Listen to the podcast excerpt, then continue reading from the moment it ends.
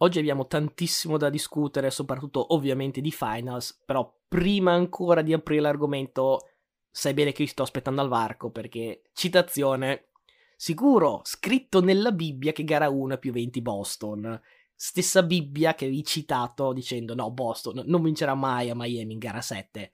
Mi puoi indicare il, il passo del Levitico dove si parla di basket, così poi faccio una segnalazione all'autore che c'è qualche refuso? Eh no, è, è apocrifo quello che ho letto io, eh, probabilmente non era stato riconosciuto dalla, dalla Chiesa, ho sbagliato a leggere, però sono contento così, diciamo, su. Chi è l'evangelista? Allen Iverson? Beh, tra l'altro, mentre registriamo ricorre ventuno anni da, dal passaggio sopra Tyronn Lue, quindi insomma, giusto citare uno che è stato veramente un apostolo del basket. Sì, è una giocata che è abbastanza eh, matura da poter eh, comprare una birra qua in America. Complimenti anche a Ty Lue. Palla due.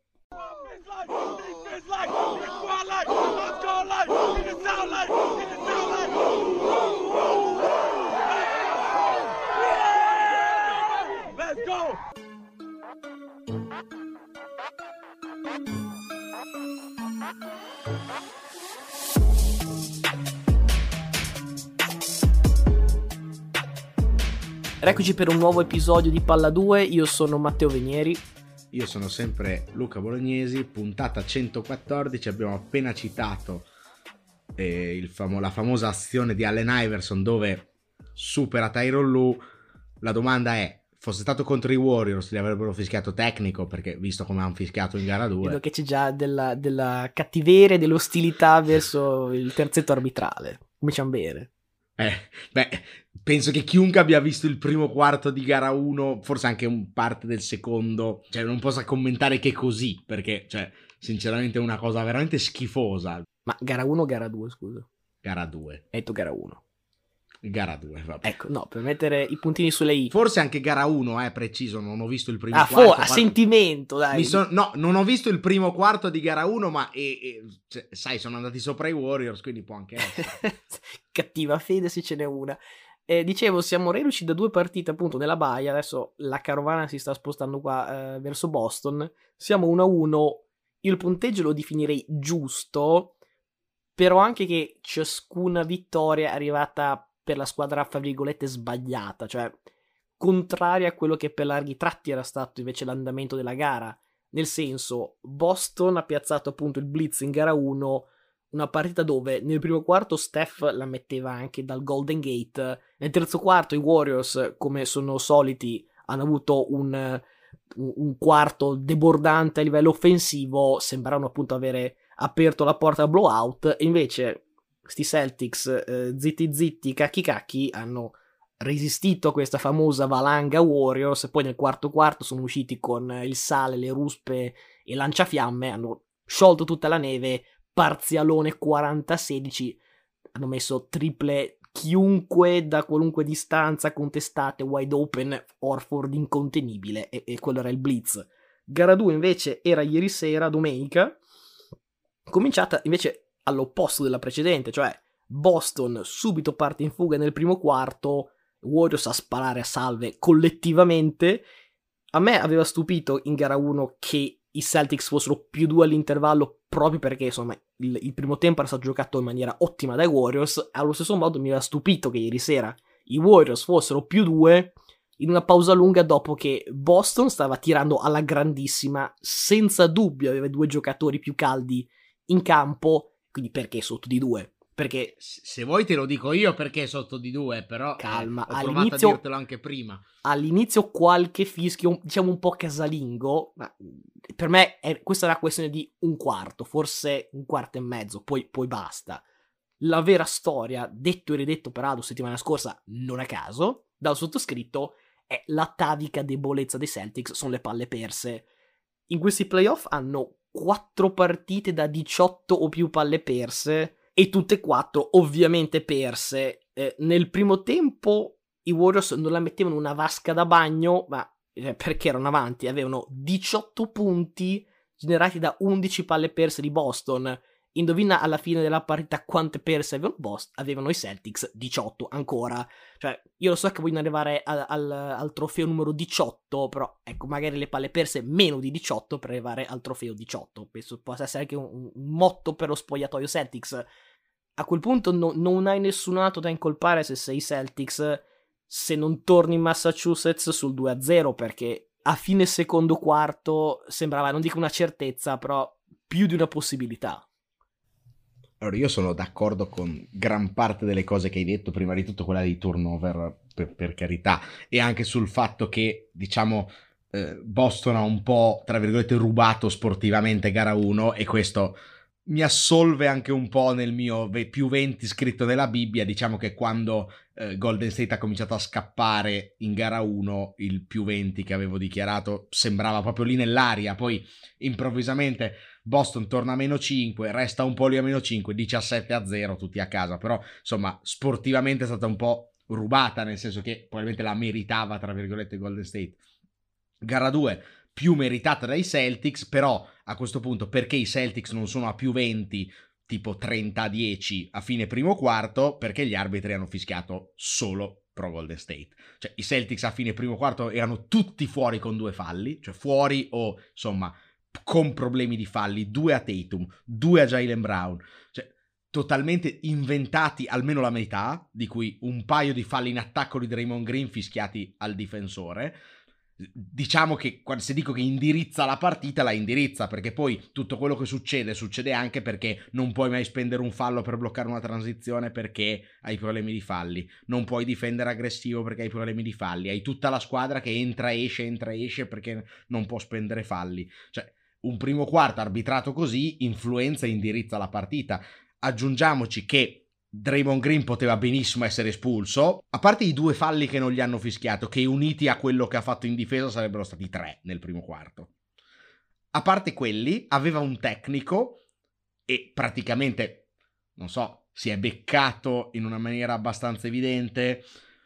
Sinceramente non mi attaccherei a quello, nel senso che, per come ho sempre dichiarato io, sono abbastanza contrario alle espulsioni per motivi disciplinari che rovinano la partita.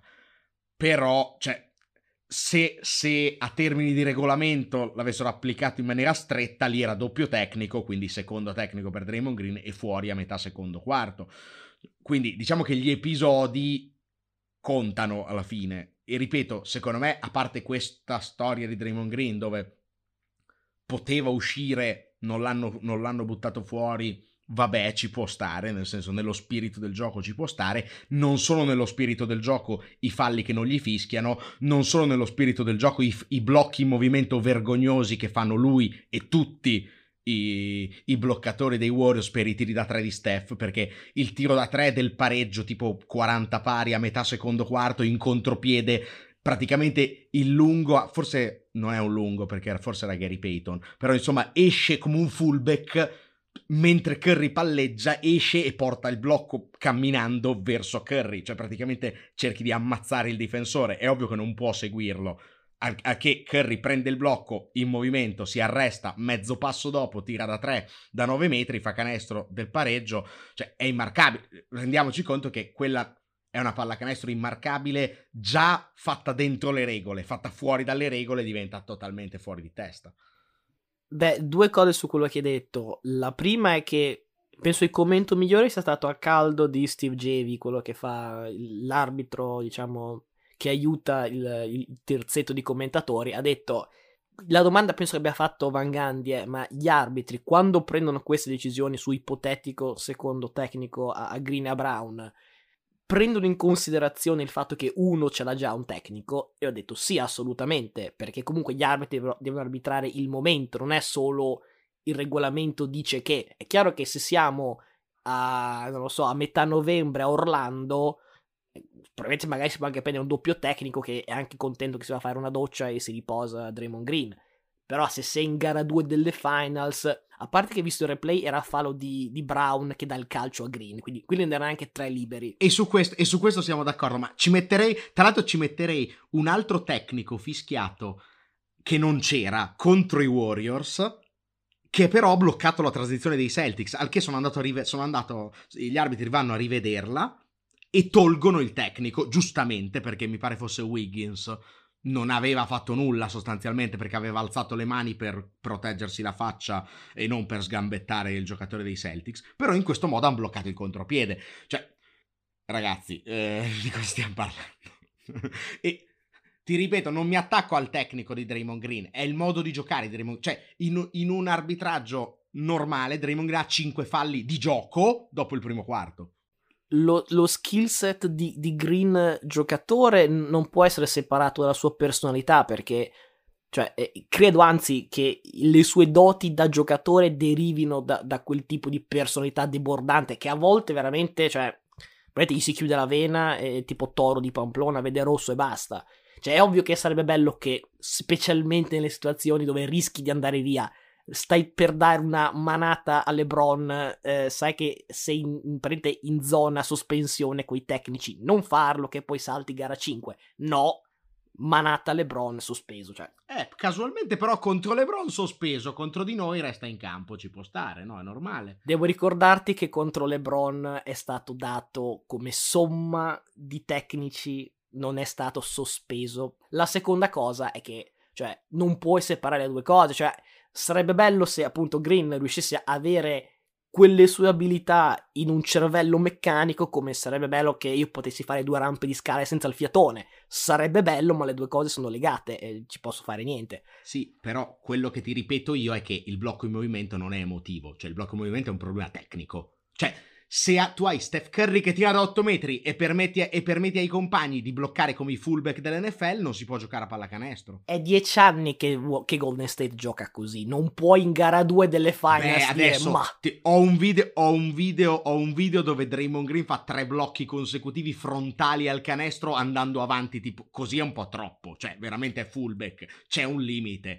C'è un limite. Una cosa è fare il blocco, non so, capito, alla Garnetta, allargando il culo, alla Gasola, allargando il culo d'esperienza, va benissimo. Una cosa è uscire e bloccare allargando le mani e spingendo. Cioè, non si può.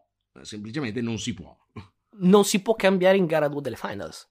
Cioè, tipo, so, Duncan o Garnett facevano sempre tre secondi difensivi. Sì, ma se non li fischi a metà stagione, eh, quando giocano a Phoenix o Minnesota, non li fischi alle finals. Cioè, eh, è un po' tardi. Listen, we talking about practice. Not a game, not a game, not a game. We talking about practice.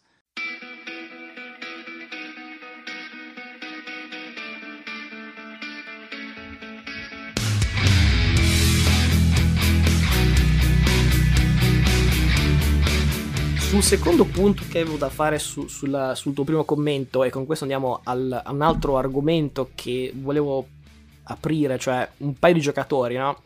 da, da discutere un filino più in profondità rispetto agli altri, è Tatum, perché tu mi dici, prima di falli Tatum, primo quarto, primo tempo, un po' così, cos'è? Ecco, il problema è che ha fatto abbastanza schifo, cioè diciamolo come va, come va detto, Tatum ha cannato sei quarti degli otto giocati, è abbastanza eh, un commento crudo, questo mi rendo conto, però da poco, da qualche giorno, una settimana forse al massimo, hanno eletto Tatum nel primo team All N B A, ecco, allora, se i vari K D, Giannis e compagnia sono sempre stati oggetti di commenti, insomma, tanti elogi, ma anche tante critiche quando le critiche erano da fare. Ecco, a questo punto, se Tatum viene detto è uno dei migliori cinque giocatori, va giudicato come un giocatore che, se sbaglia una partita, anche solo un quarto, non lo sbaglia il decimo della panchina, lo sbaglia la tua superstar.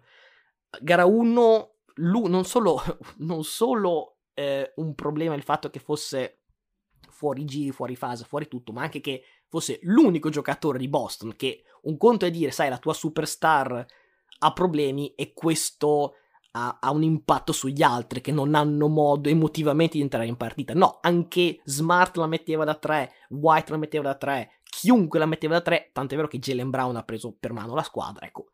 Tatum, gara uno, diciotto percento al tiro, penso non valga la pena dire altro. Gara due, irresistibile nel primo tempo, poi sparito, sepolto in quella famosa run dei Warriors. Il problema è che in questo terzo quarto Tatum gioca dodici minuti su dodici e in questo terzo quarto ha uno su dal campo con un rimbalzo zero assist, zero rubate, zero stoppate, zero tutto, per fortuna zero anche perse, peccato che già ne avesse quattro nel primo tempo a fare i danni con le famose undici di squadra.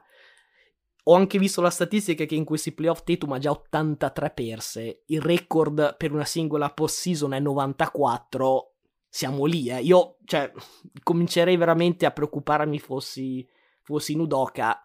Penso che a Boston potrà ritrovare un po' di, di verve persa, però oh, io in questi playoff, specialmente nella indiscutibile nella, nella, nella serie contro i Brooklyn Nets, dove ha dominato ogni singola partita, sia in attacco che in difesa, contro Miami ha avuto dei, dei quarti, dei tempi, anche qui totalmente fuori partita, fin qui io una partita e mezzo per me Tatum è N G, non giudicabile.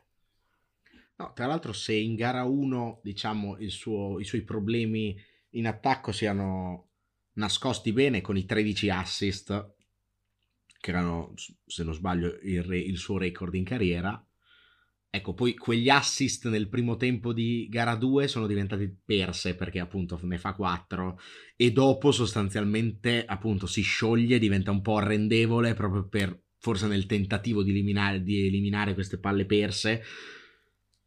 Eh, sicuramente l'esperienza ai playoff conta, soprattutto l'esperienza alle finali, e sta pagando un po' eh, queste prime due partite. Buono che Boston abbia girato bene anche senza di lui in gara uno, è paradossale che in gara due invece lui ha tenuto, nonostante le quattro perse, il secondo quarto è sostanzialmente solo Tatum che tiene su Boston in una sfida con Curry a un certo punto, tripla di qua, tripla di là, tripla di qua, tripla di là.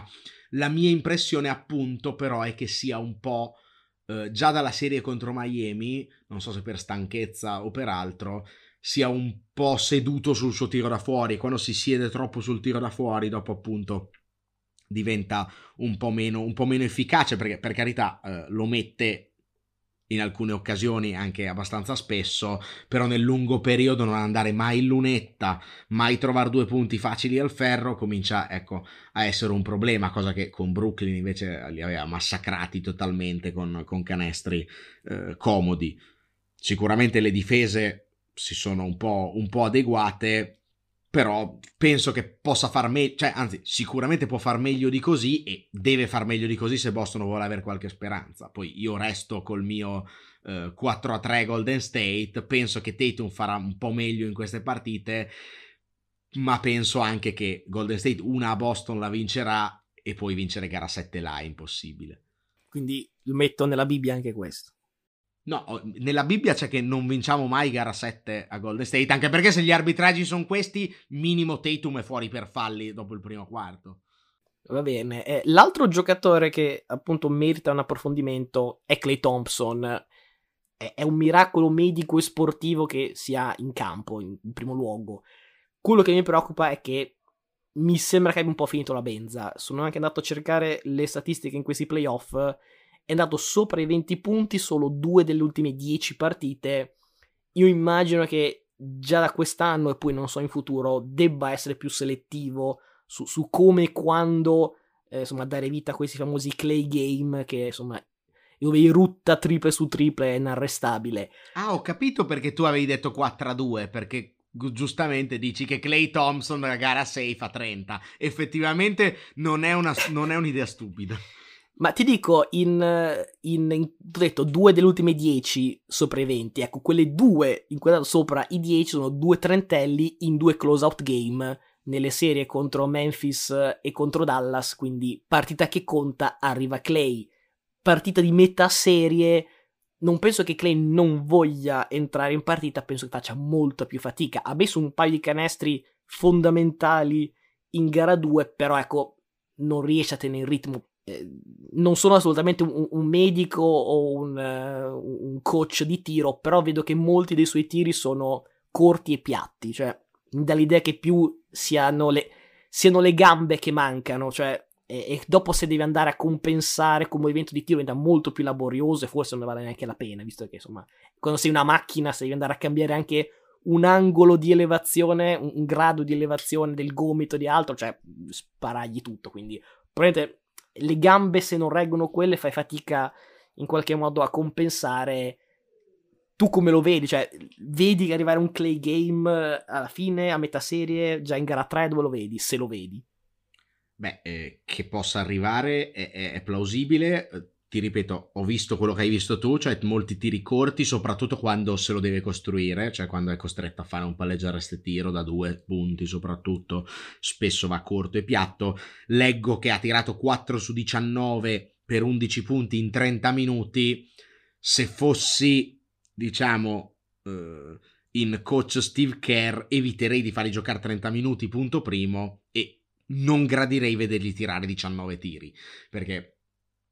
Non è, cioè, non è quello che il Klay Thompson di oggi è in grado di fare. Cioè, diciannove tiri li deve tirare proprio solo se è totalmente on fire. A quel punto gli comincia a dare la palla tutte le volte. Se no è un giocatore che, secondo me, deve fare tra i dodici e i quindici tiri, cercando di segnarne circa il cinquanta per cento e facendo venti punti. Poi è arrivata ovviamente la sentenza all'intervallo della partita di, di gara due, dove lo studio di E S P N ha detto, beh, però se Klay Thompson non fa venti punti Golden State non può vincere la partita. Ecco, cioè, questo è il fa il paio col mio scritto nella Bibbia che Golden State vince di venti gara uno, perché hanno vinto facile e ne ha fatti undici, quindi insomma li ha fatti Jordan Poole quelli che non faceva lui. Valuterei anche l'idea di farlo entrare come sesto uomo, magari soprattutto il prossimo anno, se, se Jordan Poole è, cioè si può trasformare in un giocatore da, da quintetto. Però sì, eh, la, per rispondere alla domanda, sì, prima o poi un Clay game arriverà, potrebbe essere la gara che Golden State strappa a Boston, quindi una tra la tre e la quattro, per esempio, e magari un secondo Clay game in gara sette.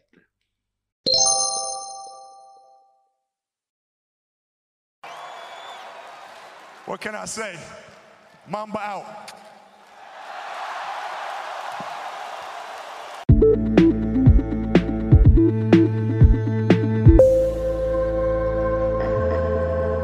Eccoci quindi, chiuso il segmento N B A. In attesa di ulteriori sviluppi, la serie è caldissima, direi, per vari motivi, sicuramente anche per eh, i miei insulti agli arbitri, ma a parte questo, noi settimana scorsa con il sondaggio vi avevamo chiesto eh, chi era per voi il favorito al titolo N B A. Il sondaggio l'ha vinto effettivamente Golden State per settantuno a eh, trentanove, confermando un po' quello che avevamo detto. Scusa, matematica quant'è? Quanto fa settantuno più trentanove? ventinove, eh sì, grazie. Eh, ah. Sì, ti ricordo che sono anche oltre le tre di notte, così. Sì, ma non la, non la taglio questa, no, no, cosa qua, ma... che si sappia che anche tu hai sì, premi sì, matematica. Che si sappia anche che sono oltre le tre di notte e io ti ho detto allo, alle ore una e venti ho sonno, bisogna che facciamo presto. Quindi si è messo a verbale. Si è messo a verbale che sei tornato tardi te. Sì, sì, sì, ma per carità, però ciò non toglie che poter... il sonno mi, mi, mi sta totalmente ammazzando. Detto ciò, settantuno a ventinove, eh, ovviamente più o meno quindi il pubblico d'accordo con quello che avevamo detto noi, dove ci eravamo divisi sostanzialmente solo sullo, sullo score. E sai che adesso che mi ci hai fatto pensare, veramente sta gara sei di Klay Thompson a Boston è proprio bella. Sei, sei stato un vecchio volpone, bravo. Si vede che eh, non sono le tre di notte quando registri da te.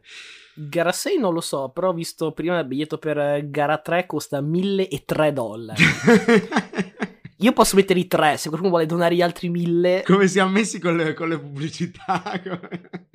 Eh, guarda, un po' indietro per arrivare ai, ai mille e tre, però forse per le prossime finals, dai. Per quanto riguarda invece il sondaggio di settimana prossima, continuate ad ascoltare perché è direttamente legato al prossimo segmento N F L, dove faremo la classifica dei dieci migliori terzetti N F L fra quarterback, running back e wide receiver. La domanda la facciamo prima apposta perché poi nel prossimo segmento spiegheremo le ragioni e daremo la nostra di classifica, però la domanda la facciamo ora, è aperta, basta poi che voi compiliate il campo con qualunque squadra voi appunto ritenete abbia il miglior terzetto N F L, poi noi vediamo i nostri. Il sondaggio arriverà di mercoledì su Instagram, nelle storie sulla pagina Uh, Palla due podcast con gli underscore, invece in tutto l'arco della settimana ovviamente su Spotify.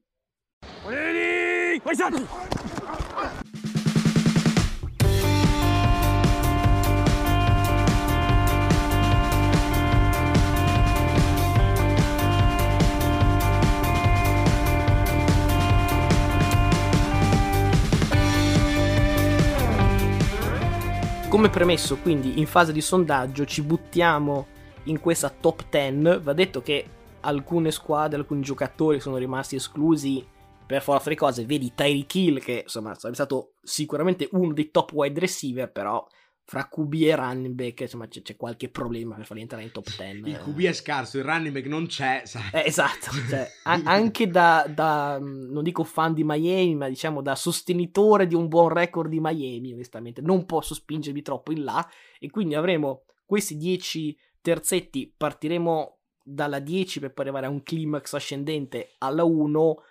L'idea è ogni posizione vale il trentatré per cento del voto, ovvero è chiaro che in un mondo reale il quarterback sposta molto di più del running back o del wide receiver, però in questo, in questo nostro piccolo mondo che abbiamo creato, trentatré per cento a quarterback, running back e wide receiver, l'uno per cento è diciamo un po' a fantasia, a filosofia, a chi ha dimostrato sul campo invece che magari forse sulla carta è meglio, quindi insomma è un po' di interpretazioni varie ed eventuali, però è abbastanza strutturata come cosa. Mi chiedo perché tu abbia fatto questa precisazione, perché appunto cominciamo con la posizione numero dieci e subito abbiamo i Green Bay Packers, perché nonostante Rodgers e Aaron Jones, la difficoltà nel trovare un terzo uomo di questo terzetto, abbiamo inserito Lazard come miglior ricevitore perché è il migliore rimasto dall'anno scorso. Ecco, eh, purtroppo costa caro a Green Bay, che si ritrova decima. Ovviamente se il quarterback valesse più del trentatré per cento Green Bay salirebbe per meriti di Rodgers, sempre se parliamo di regular season, perché poi alzo le mani. Sì, anche perché Rodgers, insomma, n- non si discute. Jones per me è uno dei migliori cinque running back della Lega. Cioè io ho messo Lazard, però non sarei neanche sorpreso se a fine anno o anche solo a metà anno è Watson, il rookie, quello che è il wide receiver one. Però cioè, è chiaro che anche un po' per rispetto a chi questo mestiere l'ha già fatto da qualche anno, rispetto a un rookie bisogna dare precedenza a, a, a, agli anziani, anche se non è così vecchio Lazard. Anzi, anche perché non si può votare sulla, cioè, sul chi potrebbe essere, perché magari ne firmano anche qual- uno, non so, cioè, non, non so se ce ne sono più, ma cioè, per esempio ci sarebbe Deebo Samuel che se ne vuole andare, cioè, d- non so, due euro li, li tirerei fuori, fossi loro, però... È Di Bonato che è rimasto fuori perché dubbi sul quarterback e dubbi sul running back, st- stesso discorso. A proposito, alla numero nove troviamo Las Vegas, ovvero la squadra di quello che l'anno scorso sarebbe stato eh, al posto di Lazard, ora invece quello stesso wide receiver sta sopra con appunto Carr e Jacobs. Sicuramente questo terzetto non sarebbe comparso lo scorso anno, e va anche detto che Adams non si discute come giocatore, ma per quanto sia stato compagno di college di Carr, per quanto sicuramente mh, è difficile che un giocatore del suo livello non si adatti in un attacco diverso, però insomma si è giudicato il giocatore, poi come fit aspettiamo e vediamo, credo sarà molto buono, però insomma sappiamo che Las Vegas gioca in una division di ferro, quindi non è detto, perché hanno un ottimo terzetto che faranno sfracelli in stagione. Sì, soprattutto il punto interrogativo su Jacobs, visto che non hanno neanche rinnovato l'opzione del quinto anno, questo potrebbe, potrebbe essere un problema, quindi attenzione, perché siamo tra i candidati a uscire da questa top dieci magari in un futuro. Abbiamo buttato, abbiamo lasciato fuori Baltimore, diciamo la, la migliore delle escluse, che anche lì punto interrogativo su Dobbins, se è molto difficile per i terzetti dove uno dei tre è un buco o un punto interrogativo. Comunque direi di andare alla posizione numero otto, dove cominciamo a trovare, secondo me, dei terzetti un po' più solidi, con i campioni in carica dei Los Angeles Rams, con Stafford, Akers come running back titolare probabilmente, e Cooper Kupp. Anche qui abbiamo ancora un punto interrogativo, anche se forse un po' di meno, sicuramente meno di Lazard, però un po' di meno di altri, che Akers, però hai uno dei due migliori ricevitori della Lega probabilmente in Cup, che ha battuto tutti i record del mondo l'anno scorso. Stafford ha dimostrato quello che vale, e l'ottava posizione direi che è sacrosanta. Sì, dalla otto più o meno alla cinque c'è veramente un equilibrio clamoroso, quindi veramente le distanze sono millimetriche, swappateli come vi pare. Esatto, è un po' libera interpretazione, perché alla sette troviamo Buffalo. Buffalo è più o meno lo stesso discorso dei Rams, cioè sicuramente top quarterback Allen, sicuramente top wide receiver Diggs, Singletary, insomma magari ha un... la differenza è quel minimo di certezza in più che ti dà Singletary rispetto a Akers, cioè beh, Akers ha saltato un anno per un brutto infortunio ed è tornato mi sembra le ultime due o tre partite, ma non è che nell'anno precedente fosse un running back da mille yard, quindi bisogna capire un running back normale più un infortunio cosa viene fuori. Singletary più o meno è una quantità conosciuta, non è sicuramente un top running back, però per questo secondo me un minimo sopra ai Rams ci sta che stia a Buffalo, o meglio al terzetto Rams, non alla squadra. Beh, anche, anche a squadra lì, qui stiamo parlando dei top dei top, comunque sì, Singletary probabilmente è un po' più solido, sai quello che ti porta, non, non farà mai eh, non sarà mai un top running, però più o meno ha una prestazione solida. Occhio a Cook fratello, perché secondo me è un rookie molto interessante per Buffalo. Chiusa la parentesi, sesto posto, altra squadra di Los Angeles per me, e quindi i Chargers, Herbert, Ekeler e Allen, direi che è un gran terzetto. Overall penso il più equilibrato di quelli che abbiamo detti fino adesso, magari Herbert non è ancora Josh Allen o non ha vinto come, come Stafford. Ekeler secondo me potrebbe anche essere in calo, cioè da capire, perché secondo me non è un running back diciamo da tutte le stagioni, bisognerebbe utilizzarlo un po' di più come pass catcher, cosa che fanno, però gli manca un po' quella dimensione di vabbè, gli do la palla in mano venti volte e mi carria la squadra. Però Allen è un ricevitore tra i migliori nella, nel correre le tracce, solido, anche lui sai sempre il contributo che ti porta, comincia ad avere una certa età, però penso che anche... Uh, tu mi avevi proposto anche, anche Williams come altro ricevitore per i Chargers, ma io penso che sia più la presenza di Allen che fa rendere Williams che per esempio il contrario, quindi è un giocatore che fa rendere di più anche i compagni perché è capace di liberare spazi correndo. Comunque sesto posto che secondo me vale tutto per la solidità. Piccola battuta sui Chargers prima di passarti la, la palla. Eh, eh, non so se sapete che è l'unica squadra N F L che negli ultimi cinque anni non ha avuto neanche un giocatore arrestato. Grandi record, complimenti. Cioè, eh, ogni, tanto, ogni tanto queste chicche vanno sparate anche alle tre di notte. Su Ekeler dico solo che per me è incredibilmente sottovalutato. Lo scorso anno ha novecento yard corse, seicentocinquanta ricevute, dodici touchdown più otto touchdown, fanno venti. Cioè, non so quanti giocatori ti, port- ti possono dare queste cifre, quindi insomma sicuramente è un terzetto molto equilibrato, anzi, anche se andiamo a vedere quello alla cinque, cioè Minnesota che sta sopra perché perché secondo me Cook è un top cinque, Jefferson è un top cinque e quindi in questo superano i vari Ekeler e, e Allen, però chiaramente Cousins non, non, neanche del suo giorno migliore può sperare di essere un Herbert, però Cousins secondo me è un quarterback che merita rispetto, probabilmente dal giorno migliore al peggiore oscilla dalla, dai bassi fondi della top dieci a chissà se lo rivediamo dopo la sedici, alla venti, alla trenta, non lo so, però come duo Cook-Jefferson non ce ne sono tanti, sicuramente non tanti citati che vanno sopra loro, quindi è un po', è un po' tanto mettere Minnesota davanti a squadre come Buffalo, Rams e, e Green Bay, però parliamo solo di terzetti, eh, ripeto, non di squadre in generale, specialmente non di difesa, dove invece Green Bay forse sarebbe top tre tranquillamente.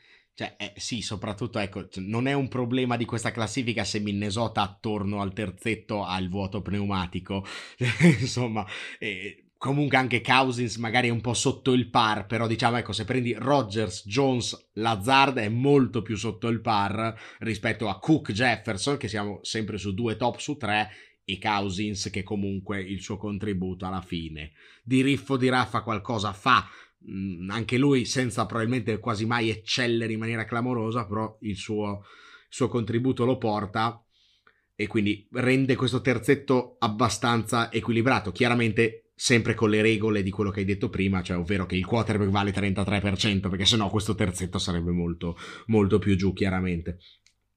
Con Minnesota direi che si chiude la zona centrale un po' nebulosa, arriviamo alla posizione numero quattro dove cominciamo a essere in una top quattro che secondo me è abbastanza eh, consolidata. Abbiamo Tampa Bay con Brady, Fournette, Evans. Beh, su Brady non penso ci sia nulla da dire, a parte il fatto che vabbè ha sempre un anno in più rispetto a quello prima, poi eh, invecchia sempre eh, la, il suo ritratto e non lui, quindi non c'è neanche da avere un singolo dubbio.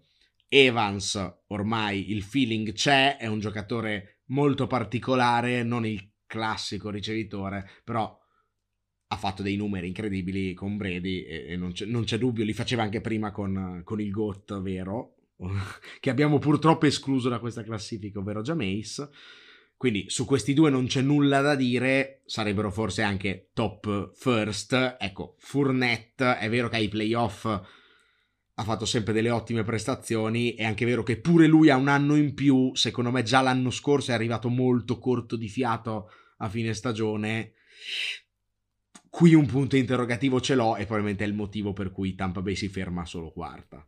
Certo che senza Brady e con Blake Gabbert invece in classifica non so dove avremmo trovato questa Tampa trentadue? Bay. Tre, trentuno? Non credo sotto i Jets, i Jaguars, però insomma ce, ce la giochiamo. Eh non lo so, con i due rookie però i Jets attenzione. Oh, siamo al podio e fra il terzo e il secondo gradino veramente balla un, un, un angstrom di, di distanza, quindi siamo veramente quasi al coin flip.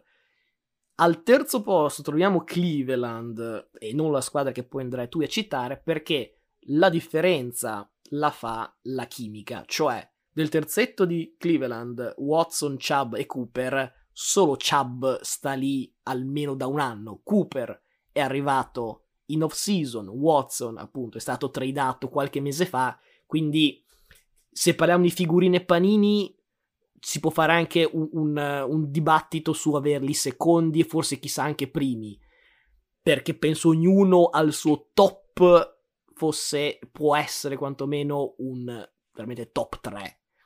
Il problema è che Watson non sappiamo esattamente neanche se o quanto giocherà, non sappiamo se e quali premi avrà Chubb e soprattutto Cooper, che ci tengo a ricordare è stato sbolognato da Dallas per problemi di cap, non per problemi di prestazione, e poi il cap, vuol dire, sono soldi che loro volevano pagarlo e poi si sono pentiti, o meglio, non ne avevano più. Però secondo me è un trio assolutamente fantastico, sarà interessante vedere quante partite giocheranno insieme quest'anno, perché insomma eh, non è una domanda da poco, forse poteva entrare nelle cento dello, dello scorso episodio, però poi se parliamo di cielo cielo manca, figurina Watson, figurina Chubb e figurina Cooper, e eh beh sti cazzi. Eh sì, sono d'accordo, con davvero qui un grossissimo asterisco, perché ecco, se a caso dico Watson dovesse prendere un anno di squalifica potrei azzardare a dire che questo trio non giocherà mai assieme, cioè nel senso il problema è che Chubb non ha mai finito una stagione, cioè sostanzialmente non ha mai giocato una stagione da, da sedici partite, diciassette partite intera senza averne una o due in cui è dovuto saltare per infortunio o anche più. Quindi comunque un giocatore che è lì lì per oggi gioco, domani non gioco. Cooper comincia ad avere una certa età. Io temo che se Watson dovesse saltare tutta questa stagione o saltarne una parte sufficiente da impedire a Cleveland poi di fare i playoff, poi arriviamo alla prossima stagione dove ok c'è Watson che è fortissimo, tornerà sicuramente ai suoi livelli, ma Chubb potrebbe essere... Uh, in, non dico in sedia a rotelle perché è brutto da dire, però potrebbe essere insomma lì lì per saltare sempre più partite, Cooper essere in aria di top dieci bolliti e, e dopo lì non siamo più sicuramente in top tre di questa classifica, però sicuramente come figurine panini ci siamo, così come ci siamo alla due con Kansas City, abbiamo detto di un'inezia superiore a Cleveland, più che altro perché questo terzetto ha già dimostrato di poter vincere. Io ho molti dubbi su Edwards Hilaire, che penso essere veramente un bust clamoroso e rimpiazzabile, cioè penso che Kansas City cercherà di rimpiazzarlo durante la stagione in tutti i modi, come ha fatto anche nelle scorse stagioni, mettendo qualche veterano, buttando dentro qualche giocatore magari inaspettato, undrafted, insomma è sempre stata una rotazione particolare quella dei running back di Kansas City. Siamo costretti a metterci Edwards Hilaire, però ecco gli altri due siamo a Mahomes top one tra i quarterback e come ricevitore più che wide receiver nel senso stretto del ruolo abbiamo preso Travis Kelce, che ecco, top dei top, cioè top one come tight end, comunque come ricevitore penso che sia top cinque facilmente considerabile, per questo Kansas City comunque la seconda posizione se la guadagna. Sì, anche perché appunto Kansas City che già deve fare i conti con Errol Hilaire, dovessi anche mettere Juju come V R uno. Siamo fuori dalla top dieci. Non la trovi più, è un po', è un po' un problema. Su, su Errol Hilaire va detto che quest'anno hanno preso proprio da, da Tampa Ronald Jones. Si poteva mettere forse Ronald Jones come running back, però insomma non penso che avrebbe spostato, anzi sicuramente non avrebbe attentato al gradino più alto del podio, che è ovviamente quello di Cincinnati. Il terzetto di, dei Chargers, abbiamo detto, era quello più equilibrato fin lì, ecco, ma quello più equilibrato e verso veramente vertici himalayani è quello di Cincinnati, perché Barrow top quarterback, Mixon top running back e Chase top wide receiver. Si può anche qui fare un'argomentazione neanche troppo ciceroniana per dire che tutti possono essere fra i migliori tre di una singola partita, e se tutti e tre girano così, eh, allora sì, Cincinnati può veramente pensare di tornare a questo benedetto Super Bowl. Poi per carità, eh, la, la costanza negli anni è qualcosa che per esempio il trio, diciamo due e mezzo, di Mahomes e Kelce ha già fatto vedere, è qualcosa che eh, non lo so, anche, anche solamente Stafford e Cup in un anno hanno dimostrato forse di essere più sostenibili anche per anni, visto che comunque Stafford ha rinnovato per parecchi anni, anzi, notizia di oggi, ha rinnovato anche eh, Aaron Donald, visto che si parlava di potenziale ritiro, invece un sessantino di milioni. Il dubbio è che lui aveva finito i soldi garantiti con l'anno scorso e quindi c'era un po' questo, questo, questo piccolo stallo alla messicana dove lui non voleva ritirarsi, però sai, non anche andare in campo senza soldi garantiti, e quindi gli hanno dato un altro, un altro contratto, insomma sicuramente più che guadagnato. Quindi in generale secondo me il quinte, secondo me il terzetto più forte, più completo, più bilanciato verso altro, verso l'alto è quello di Cincinnati. Ci tengo per l'ultima volta a dire, non vuol dire che Cincinnati è la squadra più forte, perché non parliamo di linea e qui ci serve molto da dire. Non parliamo di comprimari, di seconde linee, sicuramente non parliamo di difesa, non parliamo di coaching, staff. In realtà sono cose che potrebbero essere top dieci future, chissà. Semplicemente top tre giocatori, quarterback, running back e wide receiver, meglio dei Bengals non ce n'è. Condivido dicendo attenzione a Mixon, perché ha fatto una bellissima stagione l'anno scorso, è stato costante anche molto negli ultimi anni, però sappiamo che i running back comunque hanno una carriera ridotta ed è sicuramente quello che ha meno futuro dei tre. Cioè io penso che Barrow e Chase come coppia pe- potrebbero stare in questa top dieci per i prossimi dieci anni, mettendoci un segnaposto uh, al, uh, come running back, un Edward Hilaire per dire. Eh, però ecco, mix, nel caso poi saltasse Mixon, magari ecco resti in top dieci ma non sei più primo, quindi eh, comunque tutto in divenire.